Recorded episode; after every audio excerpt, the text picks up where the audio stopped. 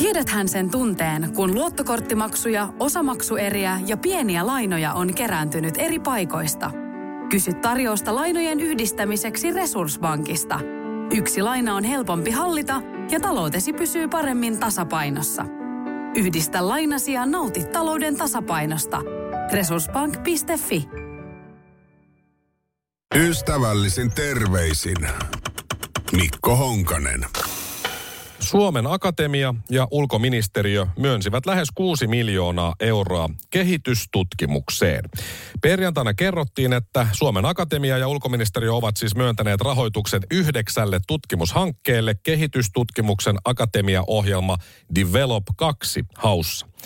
Kehitystutkimuksen ohjelmassa rahoitetaan monitieteistä ja ongelmalähtöistä tutkimusta, joka kuvaa ja tulkitsee kehityksen ulottuvuuksia, auttaa ymmärtämään kehityksen esteitä ja etsii keinoja näiden esteiden poistamiseksi.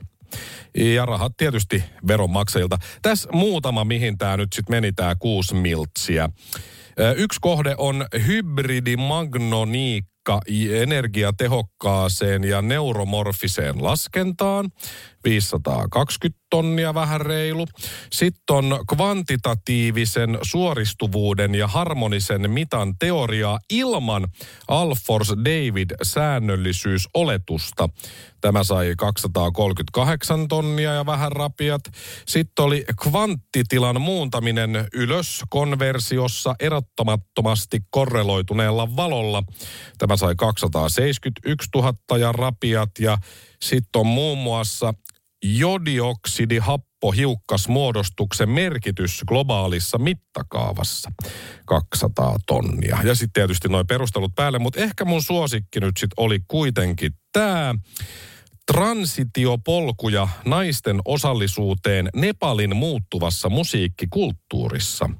Ilmeisesti tässä yhteishenkilön hakija on ö, professori Westerlundi, mutta tämä sai melkein 600 000 kohti jaetaan se, että kuinka pitkällä aikavälillä, mutta hankkeen julkinen kuvaus on seuraavanlainen.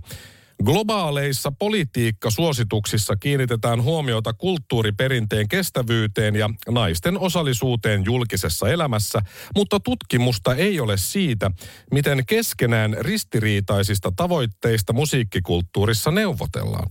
Sukupuolinen epätasa-arvo on räikeä Nepalissa, jossa rituaalit ja festivaalit ilmentävät patriarkaalisia käytäntöjä ja jossa tyttöjä ja naisia ei juurikaan ole musiikkialan koulutuksessa ja ammateissa. Tämä poikkitieteellinen hanke pyrkii lisäämään systeemiajattelun ja julkisen pedagogiikan avulla ymmärrystä niistä muutostekijöistä, jotka edistävät sukupuolista tasa-arvoa Nepalin musiikkikulttuurissa.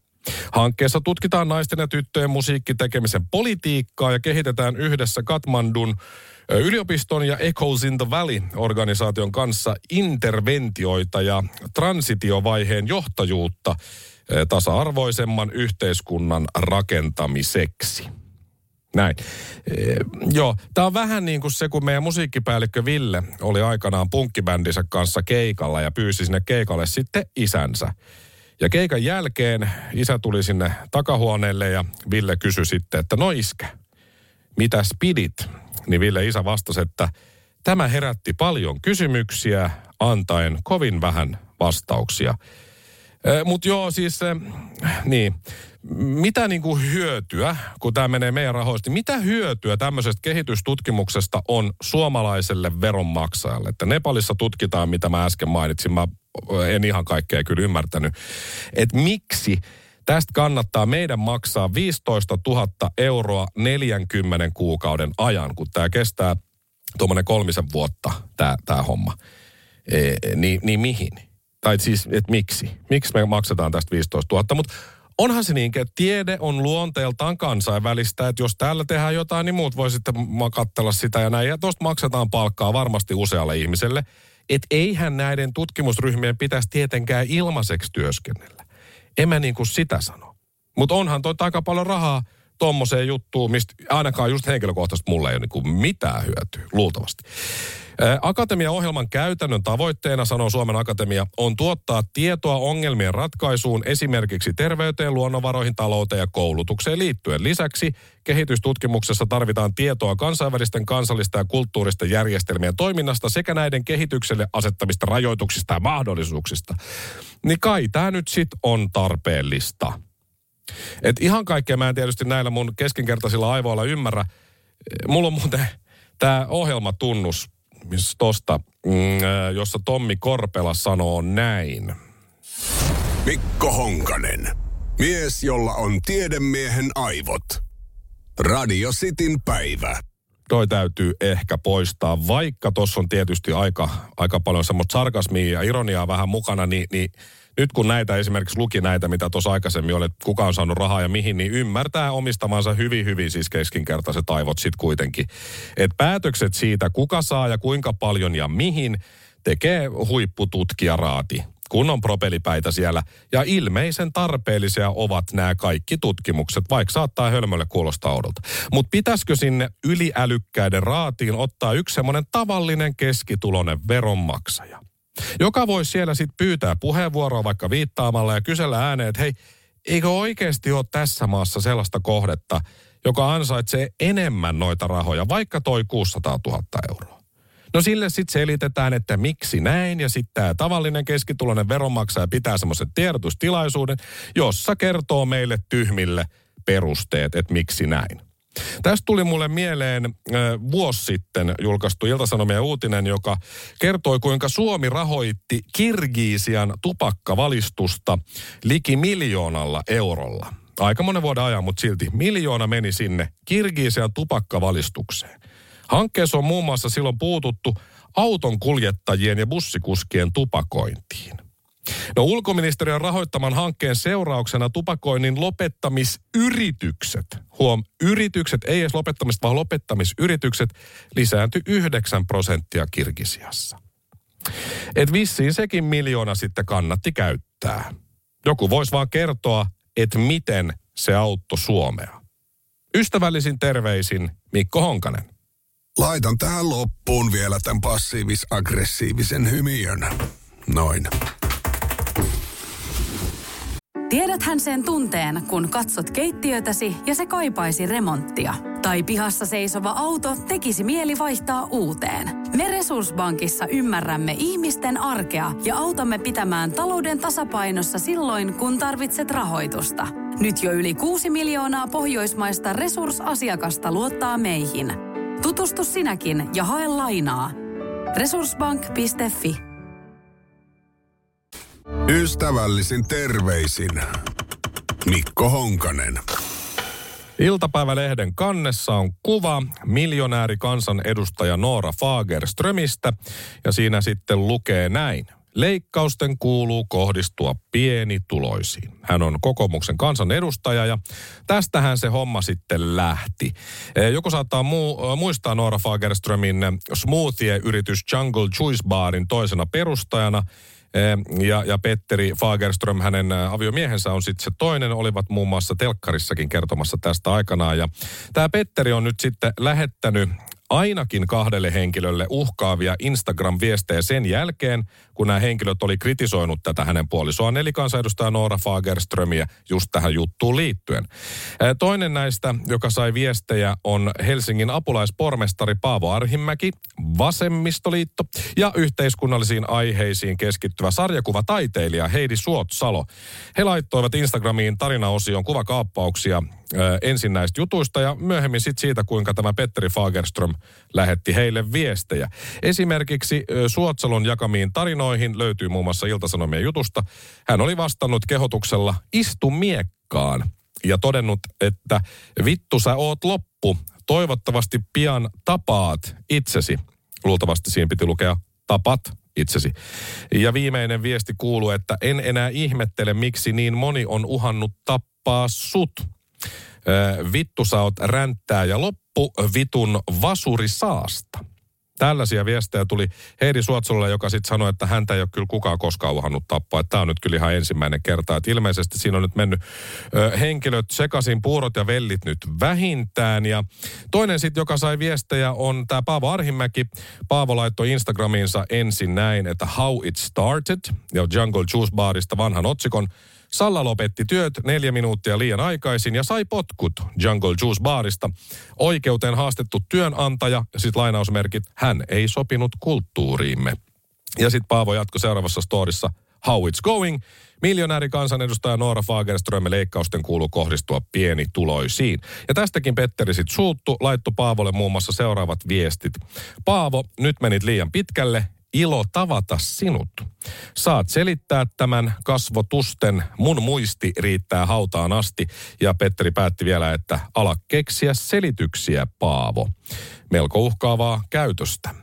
No Iltasanomat ei sitten tavoittanut Petteri Fagerströmiä kommentoimaan tätä asiaa, mutta hän pyysi kuitenkin eilen iltapäivänä sitten omassa Instagram-tarinassaan anteeksi tunnekuohussa kirjoitettua, äh, kirjoitettuja asiattomia viestejä.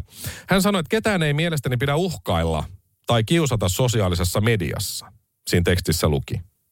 Vaikka hän nimenomaan uhkaili ainakin kahta henkilöä ja kiusasi heitä myös sosiaalisessa mediassa. Koska hän kommentoi myös sitten muualla ja tänne Instagram ihan sinne teksteihin kaikenlaista juttua. Että tämä oli hyvin, hyvin mielenkiintoinen kommentti. Ja tietysti sitten varmaan nämä kommentit johtuu siitä, että Noora on siellä kotona jyrähtänyt, koska myös Noora Fagerström otti kantaa sitten omassa Instagramissaan miehensä lähettämiin viesteihin – Puolisoni toimi väärin. Aikuisena ihmisenä hän toki itse vastaa sanoistaan ja teoistaan, niin kuin onkin, mutta olen pahoillani tilanteesta. En hyväksy asiatonta tai uhkaavaa kielenkäyttöä näin. En hyväksy asiatonta uhkaavaa kielenkäyttöä, mutta sitten kuitenkin aviomies tekee niin. No, sillä hän vaan sanoi, että en hyväksy. Mutta sitten äh, Nooralla oli hieno kuva itsestään. Hän katsoo katse kohti äh, taivasta, valo loistaa hänen päällä, hän on vihreä takki siinä päällä ja liittyen tähän juttuun. Lauantaina Iltalehdessä julkaistu juttu minusta oli kamala. Järkytyin, kun sain tekstin tarkastettavaksi. Asiavirheet sain kyllä korjattua, mutta hyvin oleellisia asioita jätettiin kirjoittamatta. Että hän on siis järkyttynyt, koska teksti hänestä oli kamala. Siihen eräs toimittaja ystäväni vastasi hienosti, että kuule kansanedustaja Noora Fagerström, niin jos haastattelu Iltalehdessä oli sinulta suoraa puhetta, niin tämä jälkikäteen selittely ja median syyttäminen on vain ja ainoastaan noloa. Median tehtävä ei ole julkaista siloteltuja juttuja kohteen toiveiden mukaisesti, vaan kertoa ihmisille, mitä maailmassa tapahtuu ja ennen kaikkea, mitä meidän yhteisistä asioista päättävät siitä ajattelevat. Tämä korostuu entisestään, kun kyseessä on meidän kaikkien elämään vaikuttavia lakeja säätävä poliitikko. Jos suoraan puhuminen alkaa jälkikäteen kaduttaa, niin sitten ei kannata puhua suoraan.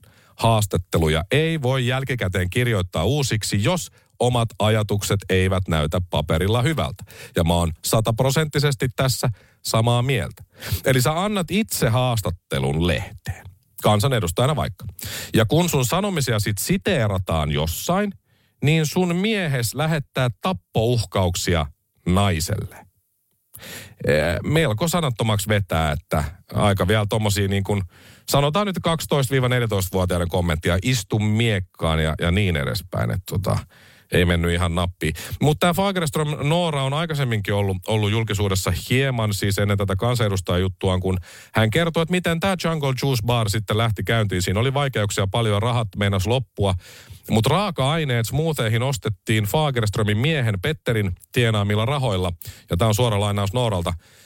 Onneksi pakastimen ylälaatikko oli vielä puolillaan käteistä. Petskun portsariajoilta säästyneitä kuminauhoilla sieville rullille sidottuja seteleitä. Menestysresepti kirjasta selviää, jonka hän on kirjoittanut. Pakastimme ylälaatikko pullollaan käteistä, jolla sitten maksettiin nämä jutut. Joo, ei se nyt ole ihan ennenkuulumatonta. Kenellä nyt ei pakastimessa olisi kuminauhalla laitettu rullalle seteleitä? Olihan tällä Kimmo Elomaallakin kylpötakin taskussa kymppitonni. Et, et, et, sitä rahaa nyt tietyillä ihmisillä vaan löytyy sieltä täältä, mutta tämä on kyllä hienoa, että sitten kun tehdään tämmöisiä juttuja, niin syytetään mediaa. Kaikki on aina median syytä. Toimittaja oli ihan mukava kyllä, kun siinä rupateltiin, mutta sitten myöhemmin paljastui, että se toimittaja ei se ollutkaan tekemässä mun viestintäkampanjaa ja kiilottamassa minun henkilökuvaani. Vaikka niin se jutun piti mennä. Se kertoi siinä, mitä minä sanoin. Ja nyt minä sitten suutun siitä. Mutta tässä on siis, tässä on, tässä on tosi paljon juttuja. Tässä nyt vaan raapasti oikeastaan vähän pintaa. Ja tämä juttu ja tämän velominen varmaan jatkuu vielä. Mutta kyllä mä mietin, että minkä yrityksen mä voisin itse pelastaa mun pakastimesta löytyvillä tarvikkeilla. Niin en edes lähipizzeriaa.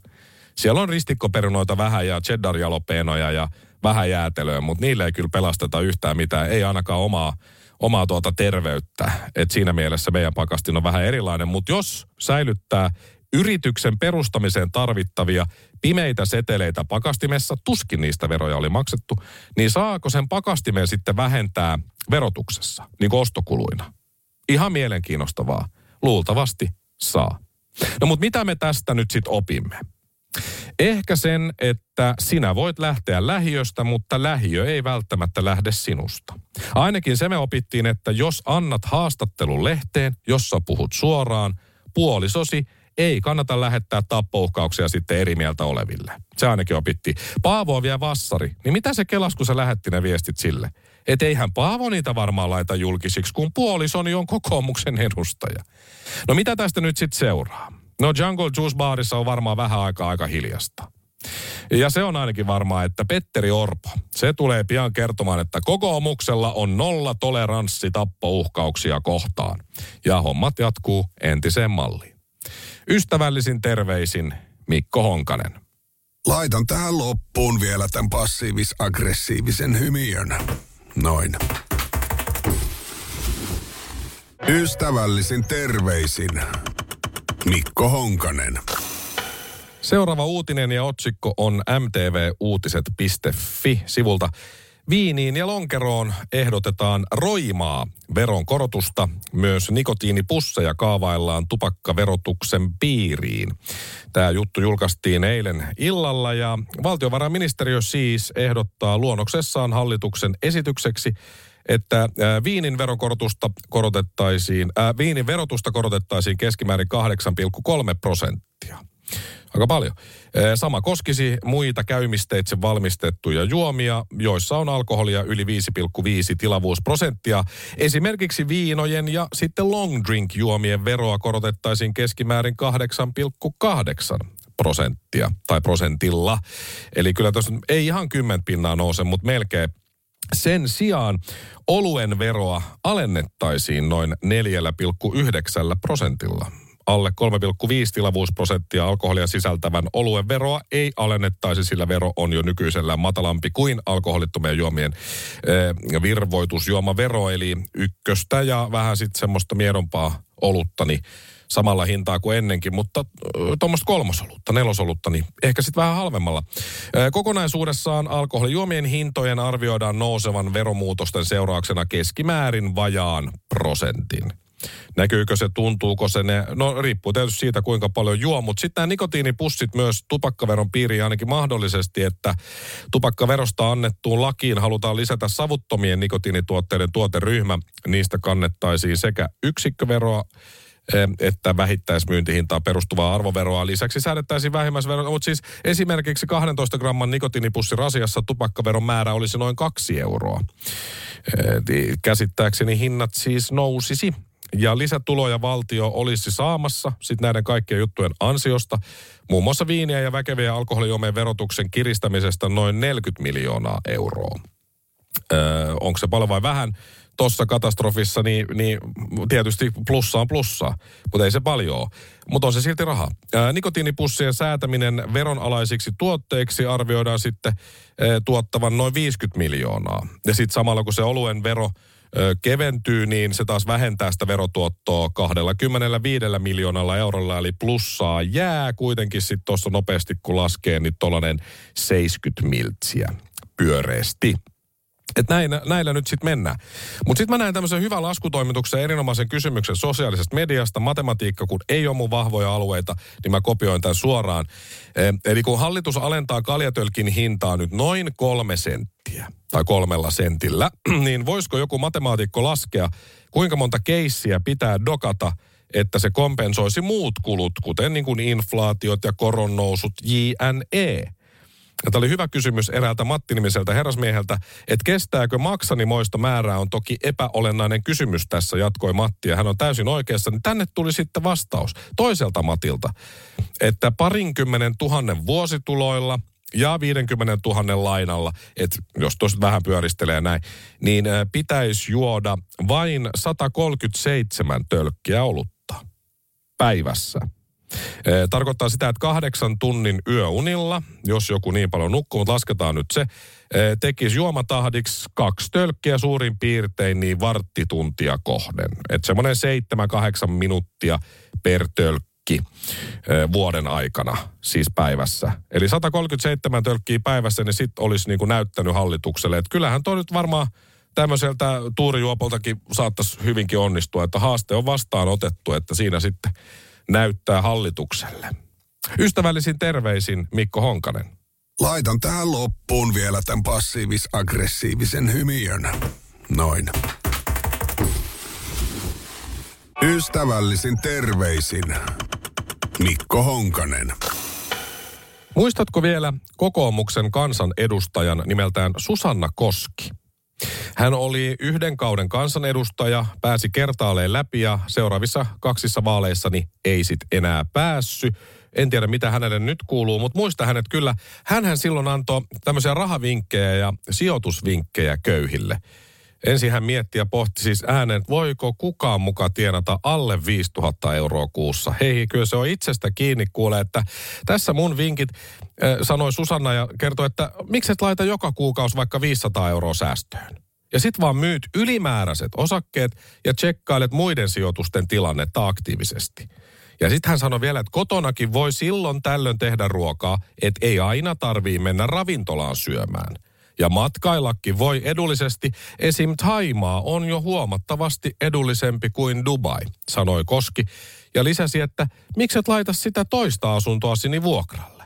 Ja jotkut halvemmatkin champagnat on ihan juotavia. Siinä ne vinkit oli, ehkä ne ei just ollut ihan näin kirjaimellisesti Susannan suusta, mutta suurin piirtein. Tämä on ehkä enemmän vitsi, mutta oli tässä paljon totuuttakin. Ja nyt me ollaan saatu uusi Susanna Koski, kun hän ei ole enää kokoomuksessa. Hänhän on sitten tietysti tämä uusi Koski, niin tämä Fagerströmin Noora. Nämä, niin kuin, nämä, nämä Koski ja Fagerström, niin ne on tämmöistä niin kuin kokoomuslaisten alitajuntaa. Ne sanoo ääneen niitä asioita, sit, mitä kaikki kokoomuslaiset ei ehkä uskalla. ne syyttää siitä mediaa, mitä ovat kenties itse sanoneet. Et, et niin kuin kaikki kokoomuksessa on ehkä yhtä mieltä siitä, mitä köyhille pitäisi tehdä, mutta sitä ei saa mennä ääneen sanomaan. Ei missään nimessä. Ja sitten on ihan hyvä, että Fagerströmi tuli ja vähän ravisteli ja sekoitti pakkaa ja sekoitti salaattia samalla, koska Fagerström hän puhui niin kuin rehellisesti. Hän ei ole poliitikko taustalta, ei ole varmaan vielä käynyt kokoomuksen viestintäkoulutusta läpi, niin sitten se niin kuin vihas köyhiä puheillaan ja, ja sitten kokoomuslaiset oli silleen, että hei, hei, ei, ei, ei tolla tavalla kannata sanoa toi on meidän linja, mutta toi on toi meidän sensuroimaton linja. Sun pitää vähän sensuroida sun puhetta, että se on pikkusen pehmeämpi noille köyhille. Ja miksi näin, niin siitä tuli todiste, kun Ilta-Sanomat kysyi kokoomuksen puheenjohtajalta, pääministeri Petteri Orpolta, että kuvastaako nämä Fagerstromin näkemykset laajemminkin kokoomuksen arvomaailmaa. Että köyhiltä pitäisi leikata ja hyvätulosilta ei, muun muassa. Niin Orpo sanoi, että ö, ei noilla sanavalinnoillaan – hän sanoi painokkaasti. Eli sana valinta oli väärä, mutta sisältö oikea. Näin sanoi Orpo itse. Mä en tiedä mitä toi painokkaasti, että koska Orpo yleensä hän ei hirveän painokkaasti puhu, hän, hän puhuu aika sellaisella monotonisella äänellä. Onkohan se sanonut toimittajalle, että kuule, eh, mä sanon tässä nyt jotain, niin voitko kirjoittaa siihen lauseen perään, että Orpo sanoi painokkaasti ja sitten se sanoi ei noilla sanavalinnoillaan. Ehkä vähän hupaisaa, mutta siis siihen Orpo tietysti sitten jatkoi, että unohtakaa nyt nämäkin kohut, että meillä on hyvä hallitusohjelma. Meillä on hyvä hallitusohjelma. Meillä on hyvä hallitusohjelma. No joo, No minkälainen se hallitusohjelma sitten on? Tarkastellaanpas vähän sitä nyt sitten kokoomuksen näkövinkkelistä tässä. Ministereillähän on palkkiot ja kokoomuksella niitä ministereitä nyt pääministeri Orpo lisäksi on useita. Ministerin palkkio on määritelty edustajan palkkiota koskevassa laissa. Ministerien palkkio vastaa eduskunnan varapuhemiehen palkkiota ja pääministerin palkkio vastaa eduskunnan puhemiehelle maksettavaa palkkiota. Palkkio on veron alaista tuloa. No niin, hallitusohjelmaan kirjatut verokevennykset laskevat eniten 14 000 euroa kuukaudessa ansaitsevien verotusta. Semmoinen päätös on nyt siellä ohjelmassa.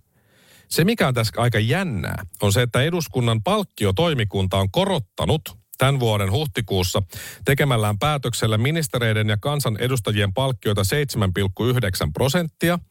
Tarkoittaa sitä, että pääministerin palkkio nousi 1058 euroa ja on nyt 14 448 euroa. Sopivasti yliton 14 000 euron kuukausipalkan kiintoista. Mutta politiikkahan on yhteisten asioiden hoitamista ja siihen yhteen hiileen puhaltamista. Se on hyvä tässä muistaa. Ja minkälainen tämä hallitusohjelma nyt sitten on, mitä koko ajan toistetaan, että meillä on hyvä hallitusohjelma. Ja sitten sanotaan vielä, että se huolehtii kaikista suomalaisista, myös köyhistä. Ei vain rika, vaan myös köyhistä. Ja sitten tulee Björn Nalle Valruus ja sanoo, tämä ohjelma on muuten tosi hyvä. Mä rakastan sitä ohjelmaa. Ja hallitus on silleen, että voi vittu Nalle, pidä nyt turpaski. Älä nyt just tuu, kun meillä on ollut tässä kohu. Nalle, on hiljaa nyt. Siis Björn Valruus sanoi, että tämä on paras Suomessa tehty hallitusohjelma 50 vuoteen. Niin nyt on niin kuin viimeistään selvää, että hallitusohjelma on täyskatastrofi. Varsinkin niille, jotka on pikkusen Björn Valruusia köyhempiä. No niin, mutta ei saa siis puhua suoraan, vaan pitää puhua vähän pehmeämmin. Niinhän se Orpo tuossa sanoi justiin, tälle Fagerströmille esimerkiksi. Eli ei pidä sanoa suoraan, että köyhät kyykkyyn. Mieluummin vaikka, että vähäosaiset voisivat nyt tehdä itsestään pienempiä niin, että yrittävät saada pakarat koskettamaan kantapäitä. Hyvä. Ja nyt jäätte tuohon asentoon, niin me porvarit mennään tästä taksilla kämppiin ryyppäämään. Älkää turhaa odotelko. Ystävällisin terveisin Mikko Honkanen. Laitan tähän loppuun vielä tämän passiivis-aggressiivisen hymiön. Noin. Ystävällisin terveisin Mikko Honkanen. Nyt en tiedä, tiedätkö sinä, kuka on Petrus Pennanen, mutta hän kertoo itse itsestään tuolla X entisessä Twitterissä, että hän on ydinfyysikko ja sitten hän on perustanut suomalaisen avoimen puolueen. Sitten hän on Helsingin kaupungin valtuustossa ja sitten hän vielä lopettaa tämän esittelynsä, että Freedom, Reason and Love. Ja kahdella sanalla sanoen Petrus Pennanen on erikoinen veijari. Sanotaan näin, mutta eihän hänestäkään saa nyt sitten ihan mitä tahansa kirjoitella tai sanoa, niin kuin on nyt sitten käynyt ja tästä on nyt sitten päätökset myös tullut. Petrus itse kirjoittaa näin. Minusta esitettiin erityisesti pari vuotta sitten somessa kaikenlaisia törkeitä väitteitä.